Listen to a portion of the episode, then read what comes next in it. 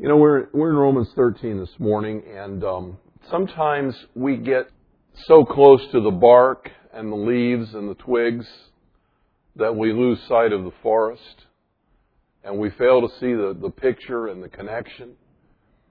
And Romans 13 is one of those passages that we could certainly dive into the to the branches and the leaves and spend a lot of time on each verse. Um, but I think we would lose something of the whole if we did that. And I want to remind you this morning of where it occurs in the midst of Paul's exposition because I, I really could title this last section of Romans, The Spirit Filled Life. Because he starts out in chapter 12 saying, you know, give yourselves to God, lock, stock, and barrel, no holds barred, turn yourself over as a living sacrifice uh, wholly acceptable to God, which is your spiritual service of worship. And don't be conformed to the world any longer, but be transformed by the renewing of your mind that you might prove what the will of God is, which is good and acceptable and perfect. And, and that is nothing more or less than, than being sold out to God and filled with His Spirit.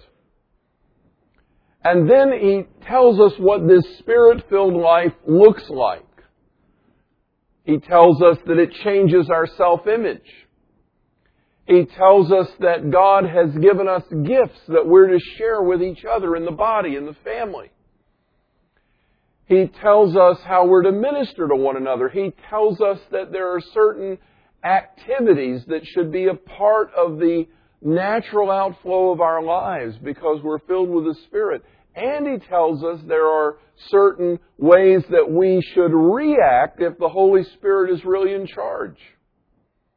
And when he comes to that last section of Romans 12 where he's talking about reaction, he's particularly talking about people that kind of bang you around and bump into you and persecute you and give you difficulty. And we're not so naive to think that they're only out there in the world. you know, we hurt each other in the church too. And we sometimes persecute one another. We sometimes afflict each other.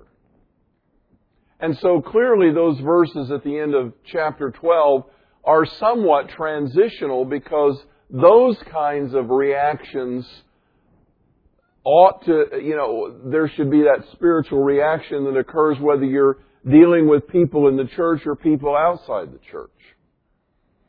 Then he moves to our relationship as spirit filled people completely outside the church in the culture, in the government, in the society in which we live entirely.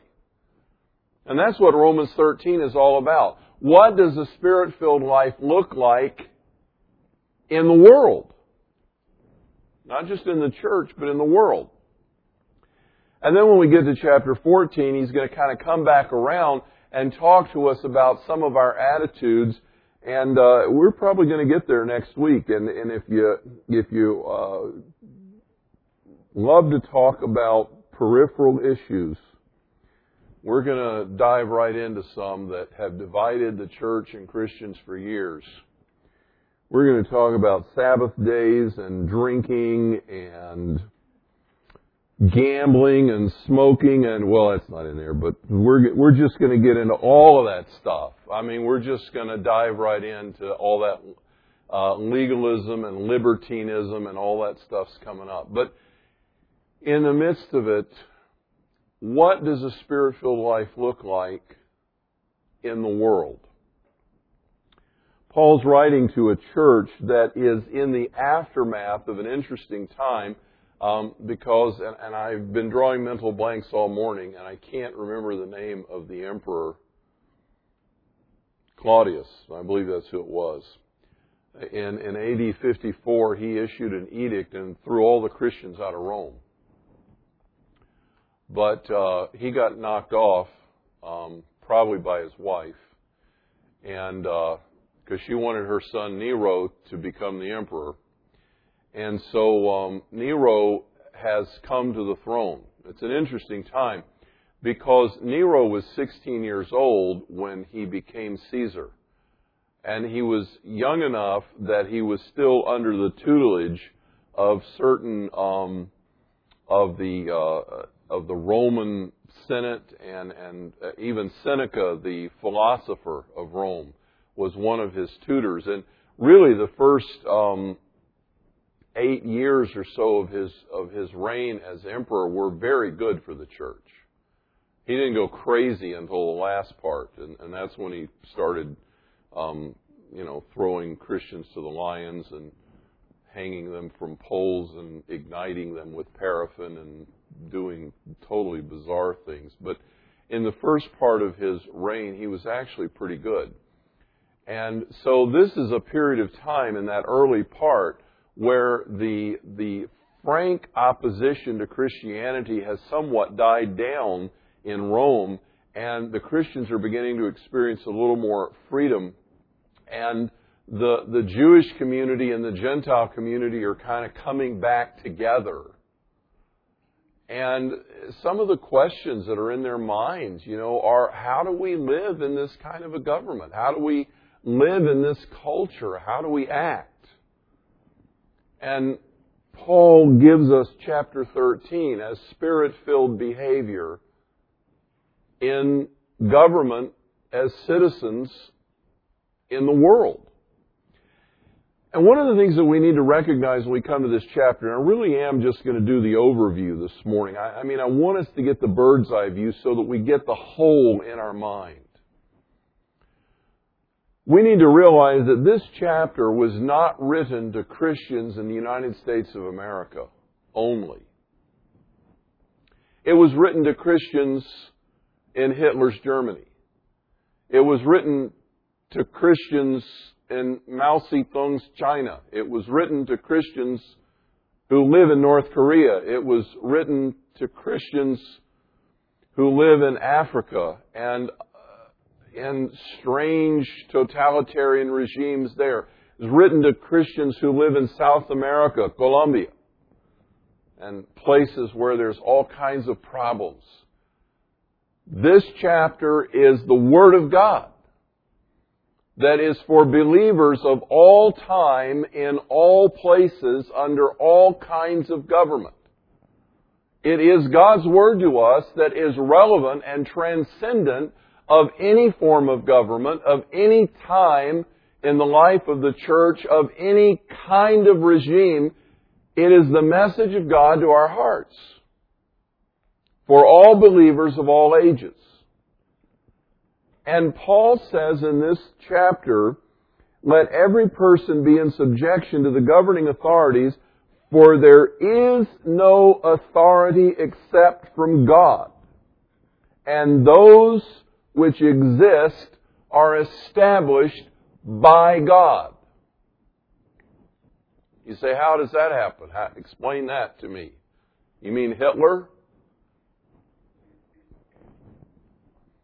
What's it say? Idi Amin, what's it say? All right, how do you reconcile that? Let me take you back in time. I want to take you to a time when the world had gotten so bad that there was no hope for it. And God said, if I don't start over, these people are, they're going to be so evil and so wicked eh, that they're going to implode upon themselves and, and totally destroy the race. The only salvation here is to find the one guy on the planet that even has an inkling toward me and to have him build a boat and take his family onto it. And I'm going to wipe out the rest of this human race and start over or we're going to lose the whole game. And so God called Noah out. Noah built a boat. And he brought his family, three sons, their wives, his wife, and you know the story. And God sent the floods and destroyed every other human being and every other living thing on the earth. And then after the flood, as they're coming out, God comes up with a new plan. Now, it wasn't that God just had this thought for the first time, but it's the first time He gave it to men. And what he basically said was, he said there, you need to govern yourselves. So I'm going to give you authority. And I'm even going to give you authority to go so far as to take the life of another human being who murders or destroys other life. I am going uh, another human life. I'm going to give you the authority of judgment and capital punishment.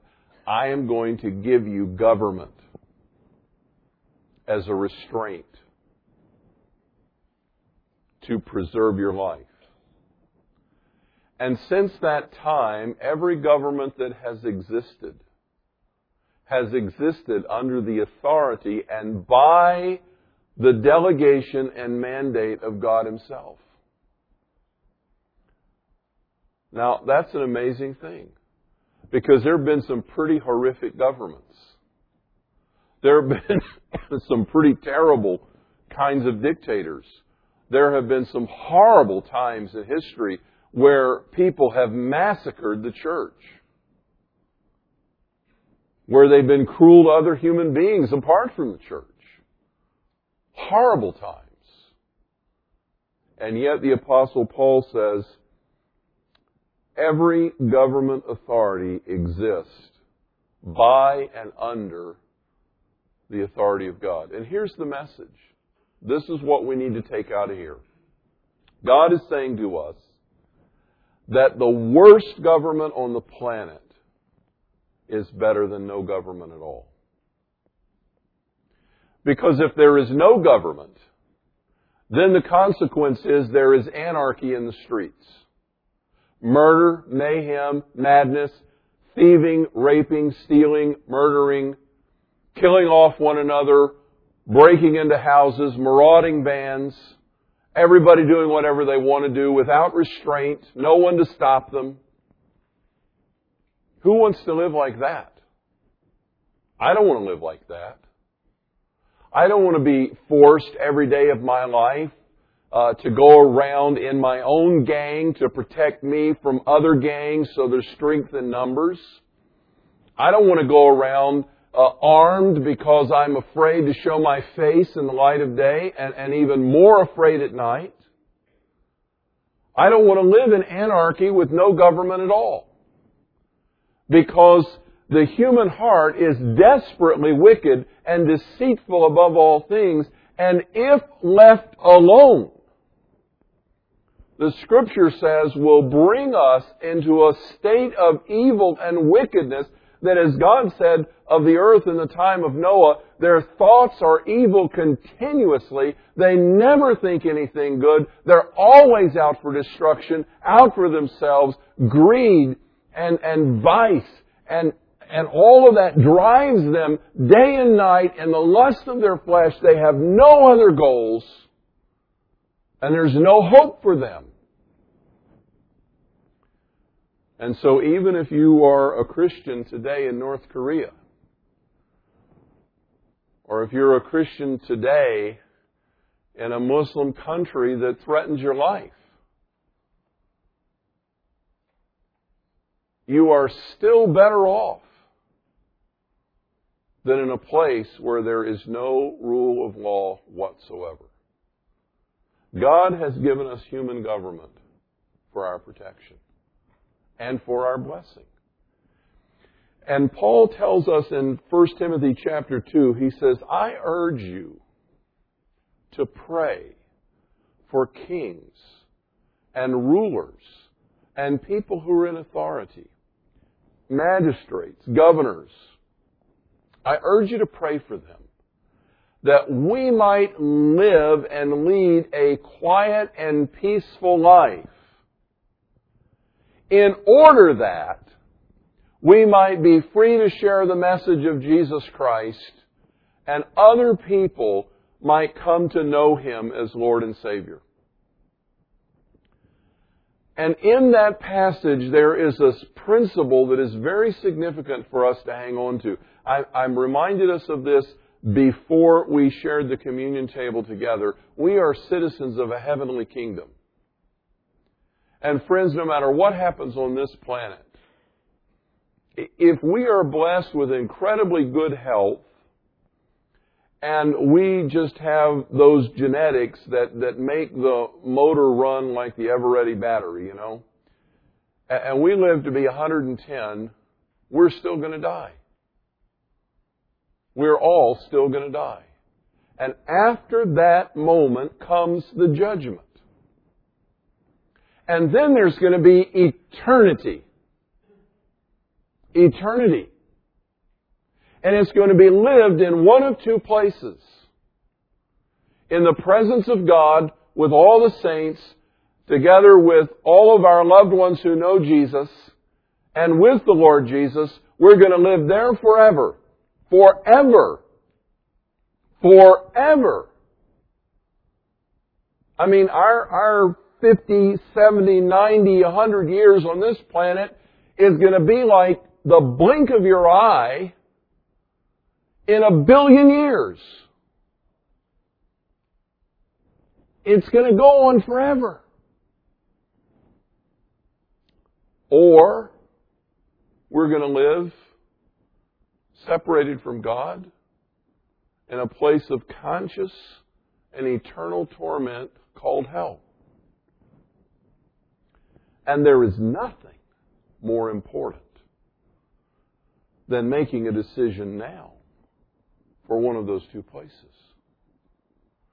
There's nothing that happens in the economy that is more important than that question.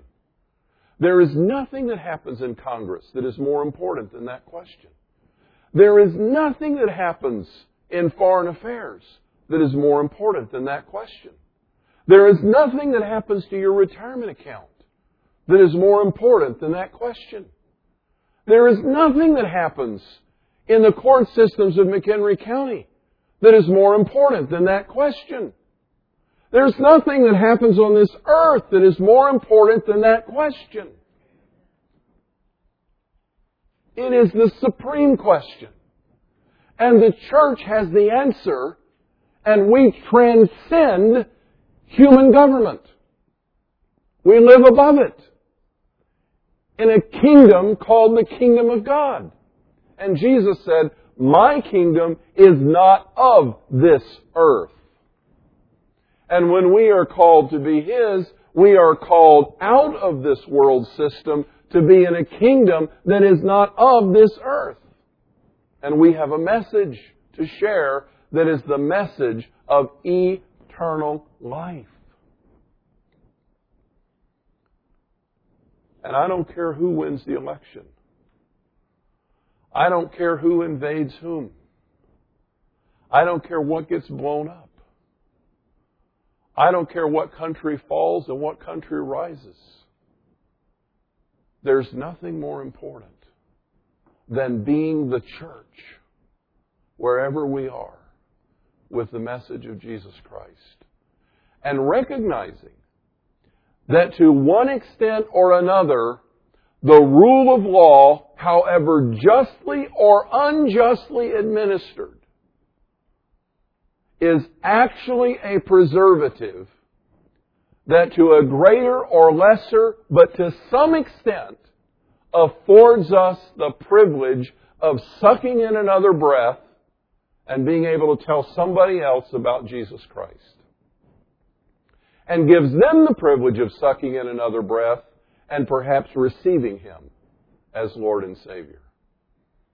And therefore, all government that restrains the violent, wicked hearts of men and women is a blessing, however ungodly it might even be.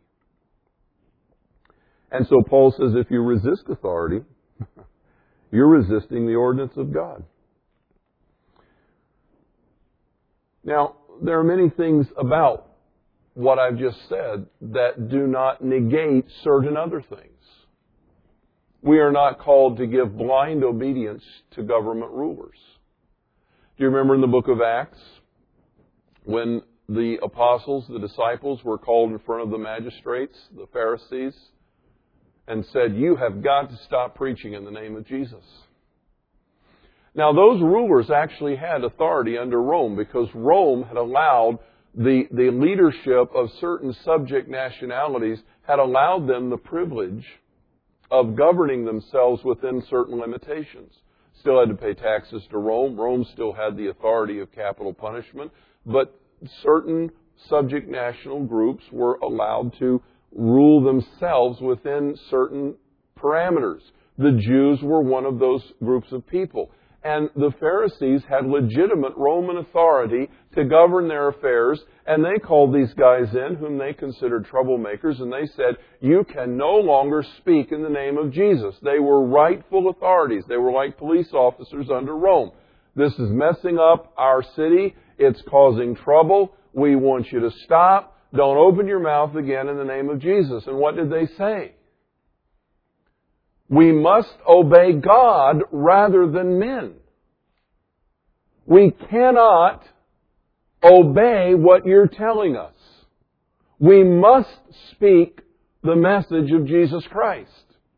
And why was that so? Because Jesus had said to them as he was leaving, I am going to send my Spirit upon you. And when he comes, you will be my witnesses and you will bring this message to Jerusalem, Judea, Samaria, and the uttermost part of the world. I want you to get the message out because nothing is more important than telling people about Jesus. And so when they were ordered to stop, they said, we cannot stop. You can kill us. You can put us in jail. You can burn us at the stake. You can throw us to the lions. But we cannot stop. We'll talk to people in the streets. We'll talk to the jailers in the jail. We'll talk to the executioner. We'll testify before Caesar. We'll give the message from the arena in Rome when they let the lions loose. But we will not stop talking about Jesus. we won't punch you in the face when you come to arrest us. We won't gather up machine guns and, and build bunkers and, and form platoons to fire against you. We won't resist you violently. We will go with you quietly. Oh, but we're going to talk about Jesus. We will obey God. We must obey God. The message of the passage is that we have a responsibility to the law of God. Insofar as we can, we are under the civil authorities. But when there is a disagreement, a conflict between civil law and God's law that is clearly God's law, we have a moral duty under God to obey God. And to quietly, graciously, humbly accept whatever punishment the governmental authorities mete out without rebellion. Ouch. That's the real kicker, isn't it? So if you lived in Nazi Germany, do you hide Jews or not? Yes, you do. You know, and you don't run out in the street and say, hey, Nazis, we're hiding Jews here. Just wanted to be in submission, let everybody know that. No, you do your best to hide them. You do your best to, to, to save them. And you run the risk of having the Gestapo knock on the door and find out what you're doing and arrest you and take you to the death camp. And then you go because you've done all you can do without being openly rebellious.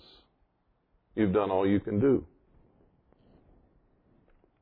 Nor does civil obedience mean that we cannot exercise all of our rights under the law. You remember the Apostle Paul when he was arrested in Jerusalem? And the plot was out to get him. And, and pretty soon he knew that if things went the way they were going, he was not going to get a fair trial. He was probably going to get murdered by the Jews. Things were not going well. And he couldn't get a fair hearing from the local Roman authorities because they were more worried about their political brownie points than they were about doing what was right in the case. And you know what Paul did? He didn't say, okay, whatever you guys say is fine with me. He says, hey, you know what? Hold the phone. I am a Roman citizen. and I have rights as a Roman citizen, and you can't do this to me. I appeal to Caesar. Now, appealing to Caesar was in effect calling, uh, invoking a citizen's right to change a venue. I can't get a fair trial in Jerusalem. I appeal to Caesar. And taking it to the highest court in the land because you said, this guy's politically motivated. I need somebody at a higher level that is not going to be concerned about what's going on in Jerusalem, but whether or not the right thing is happening. I appeal to Caesar. So you have every right as a citizen to exercise your rights under the law in whatever country you live. We have all kinds of rights. Furthermore, in addition to our legal rights, we have privileges as citizens that are privileges that we should be free to exercise. We have the privilege of voting. We have the privilege of speaking our mind about uh, who we believe will be the best candidate. I don't have that privilege up here anymore. Um, the IRS has taken that away. But, and I'll respect that. But uh, I can put signs in my yard and I can talk to you at McDonald's if I want to. I don't want to, but if I did, I could. I have the, the privilege as a citizen of influencing. I have the privilege of running for office if, if I just have come to the point I can't stand it anymore. You know, listen, let me have a chance. We have that opportunity. And that is an opportunity that as Christian citizens, salting and lighting the government in which we live as a privilege. If you live in a totalitarian regime, you don't have that privilege, but we do. And it's a privilege that we should be free to exercise. And that we ought to exercise. Because if we don't, we may not have it any longer.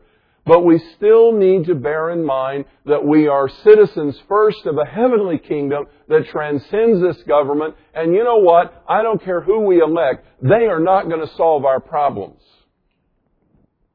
Oh, it might get better for a few years. Okay? But read your Bible. After Romans come some other epistles, a bunch of them actually, and then there's a book called Revelation. And Revelation says, it all goes to hell in the handbasket before Jesus comes. And, and I mean that. I mean literally, that's what happens. The whole world ends up under the Antichrist before Jesus shows up and brings deliverance it's not ultimately going to get better. It's ultimately going to get worse until Jesus comes.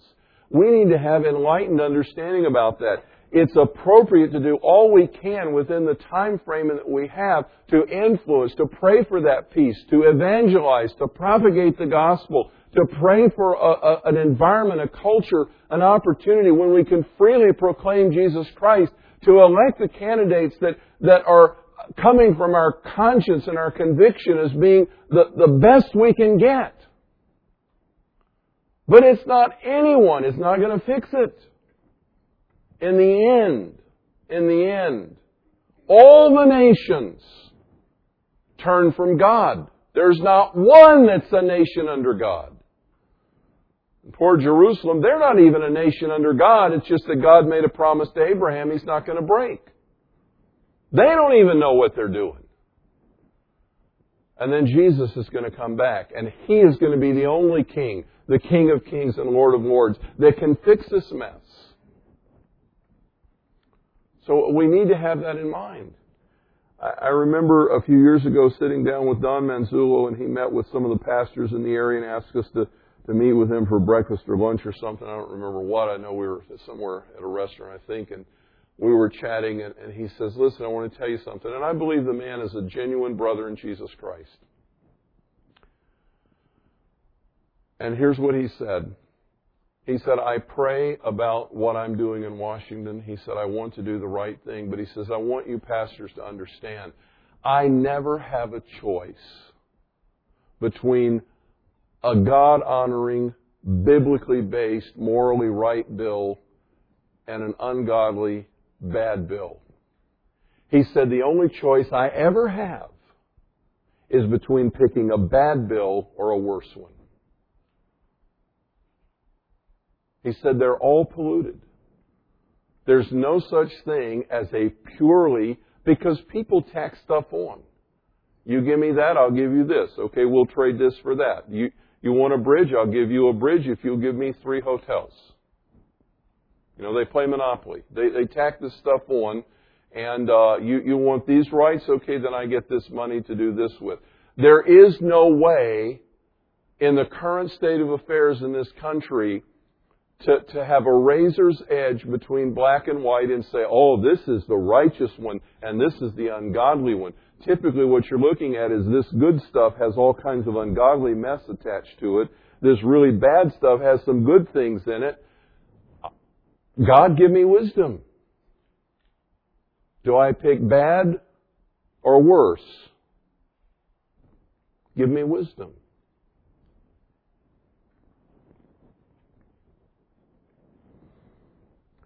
The next thing that Paul brings out here is that those who enforce the law are servants of God and deserve respect. You read that in verses 3, 4, and 5. You can read it later. But in verses 3, 4, and 5, those who enforce the law deserve respect. The highest executive officer in the country is the President of the United States. The lowest executive officer in the country is the new recruit in training patrol officer on the local police department. Every one of those executive officers deserves respect. Not because they're all respectable. Can I make that clear? They're not all respectable. Some of them are total jerks. Some of them wanted to become police officers because they're on a power trip. Some of them wanted to carry a gun and they didn't want to go to jail for it, so they joined the police force so they could carry a gun legally. They just they just like going around with a gun on their hip. You know? And I'm not picking on police officers here. There's another group of people that are power hungry as a class. They attract people that, that want to have power and want to be in charge and control of things. And that's pastors. So I'm not picking on police officers. But the office deserves respect because it is God's minister to you. If they weren't there at all, I mean, think about this for a moment. You may not like what every police officer in McHenry does, and, and, and you may have even been mistreated by some at one time or another. And a deputy sheriff show up at our house one night over something that was happening here in the church parking lot and he abused my wife in our house, not physically, but verbally. He abused her. Talking about those lousy, dirty, rotten people at that church and that lousy pastor and all of that because we let stuff go on here. It's like Friday night. I didn't even know what was going on down here. But anyway, that's neither here nor there. That's immaterial. Think for a moment. If for the next two weeks, every police officer in McHenry County at all levels left the area. And there was no one to call and no one enforcing the law. How long do you think it would take to totally trash the county and then your house? I give it about six hours to totally trash every retail establishment in the county and just a few days before they're breaking down your front door. Okay? So you may not like them individually. Some of them may be rascals. But the function they provide deserves respect. And the office deserves respect. Doesn't mean that they can get away with breaking the law themselves but the office deserves respect. And Paul says taxation is a way of supporting that institution, and it's just and proper to pay it. Listen, they had abortion in Rome. They had child sacrifice in Rome. They celebrated homosexuality in Rome. They had all kinds of ungodly stuff going on in Rome. Who do you think paid for the arenas that and and housed the lions that ate the Christians. Who do you think paid for that? Taxpayers. There's always bad uses of money. But Paul says it's right and just to pay taxes because it supports a system that however ungodly it may be, is still better than nothing. Hands down, in a heartbeat, it's better than nothing. And those who bear the sword, the symbol of authority, do so as ministers of God and deserve respect. That's, this is the spirit-filled Christian out there in the world. I said this at 8 o'clock, I'll say it to you. One of the most incongruous things to me is, is to, to see a Christian with, with a radar detector. If you have one, shame on you. What good is it? It's an open defiance of law. You know, it's, and, and uh, back in the day, you know, when I was working with the sheriff's department in another state, it was a given. You have a radar detector, you get a ticket. We don't even talk warning. You just get a ticket. Because we know that you habitually break the law every chance you get. So you just get a ticket because you got caught this time, and I don't care what it is, and you get a ticket for everything we can think of. Because there's a symbol of open defiance on your dashboard. Come on. There's nothing more incongruous than that. Believers do strange things. Honoring the law means the spirit of the law. It means respecting the law of the land, no matter what. And you know what? If you get pulled over and you're speeding, be nice, be polite, be respectful, accept whatever comes,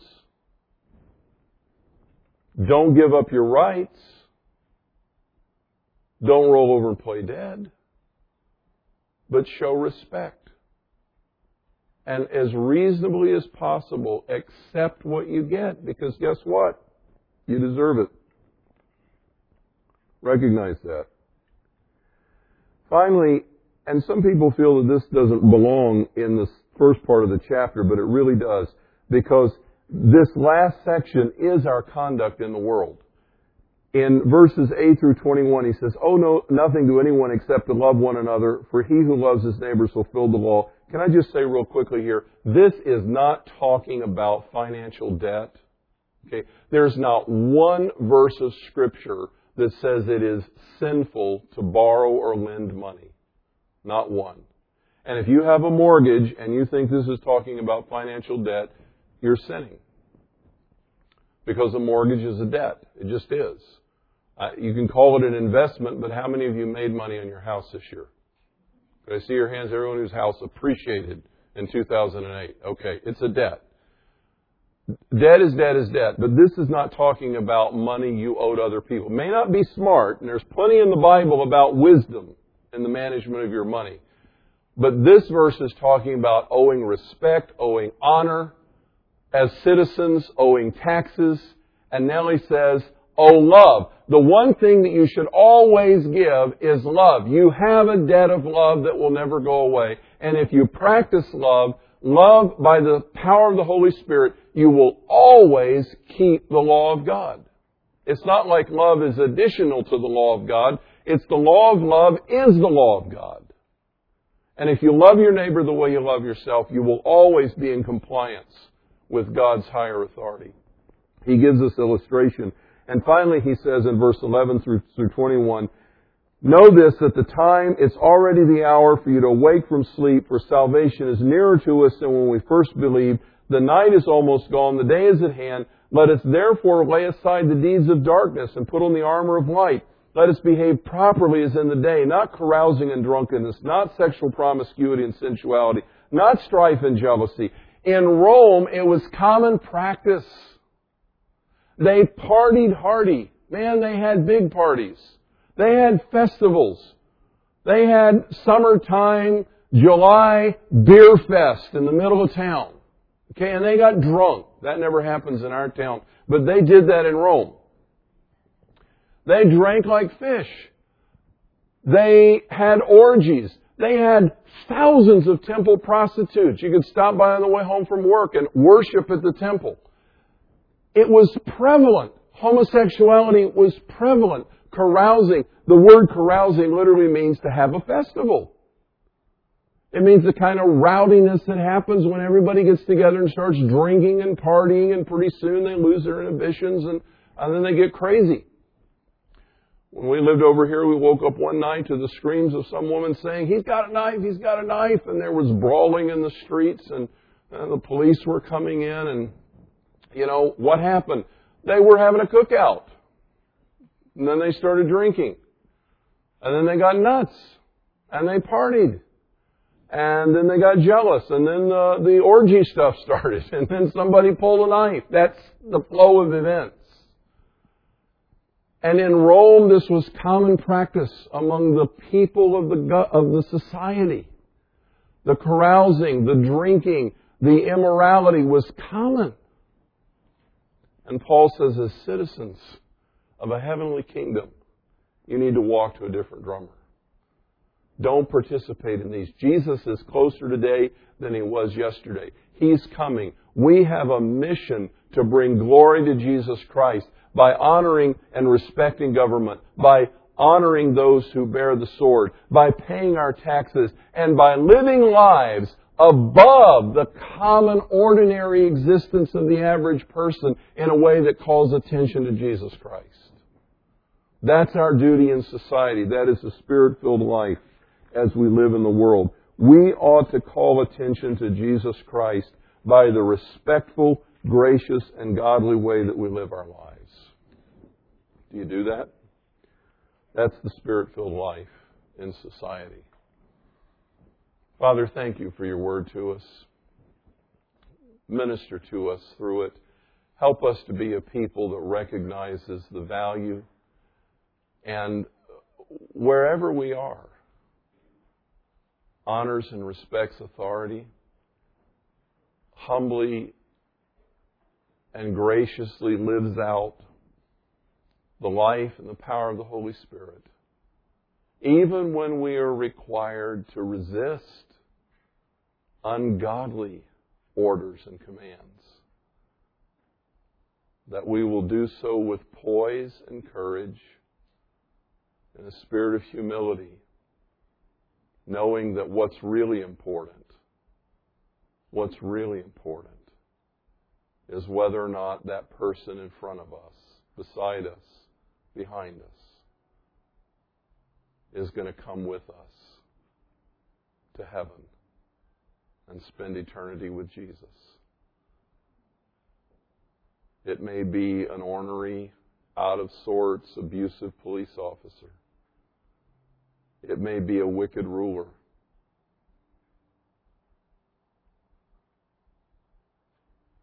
It may be some government policy that we can no longer abide. But give us courage and grace and poise to bring the message of Jesus Christ. And never to bring reproach on His name by our behavior.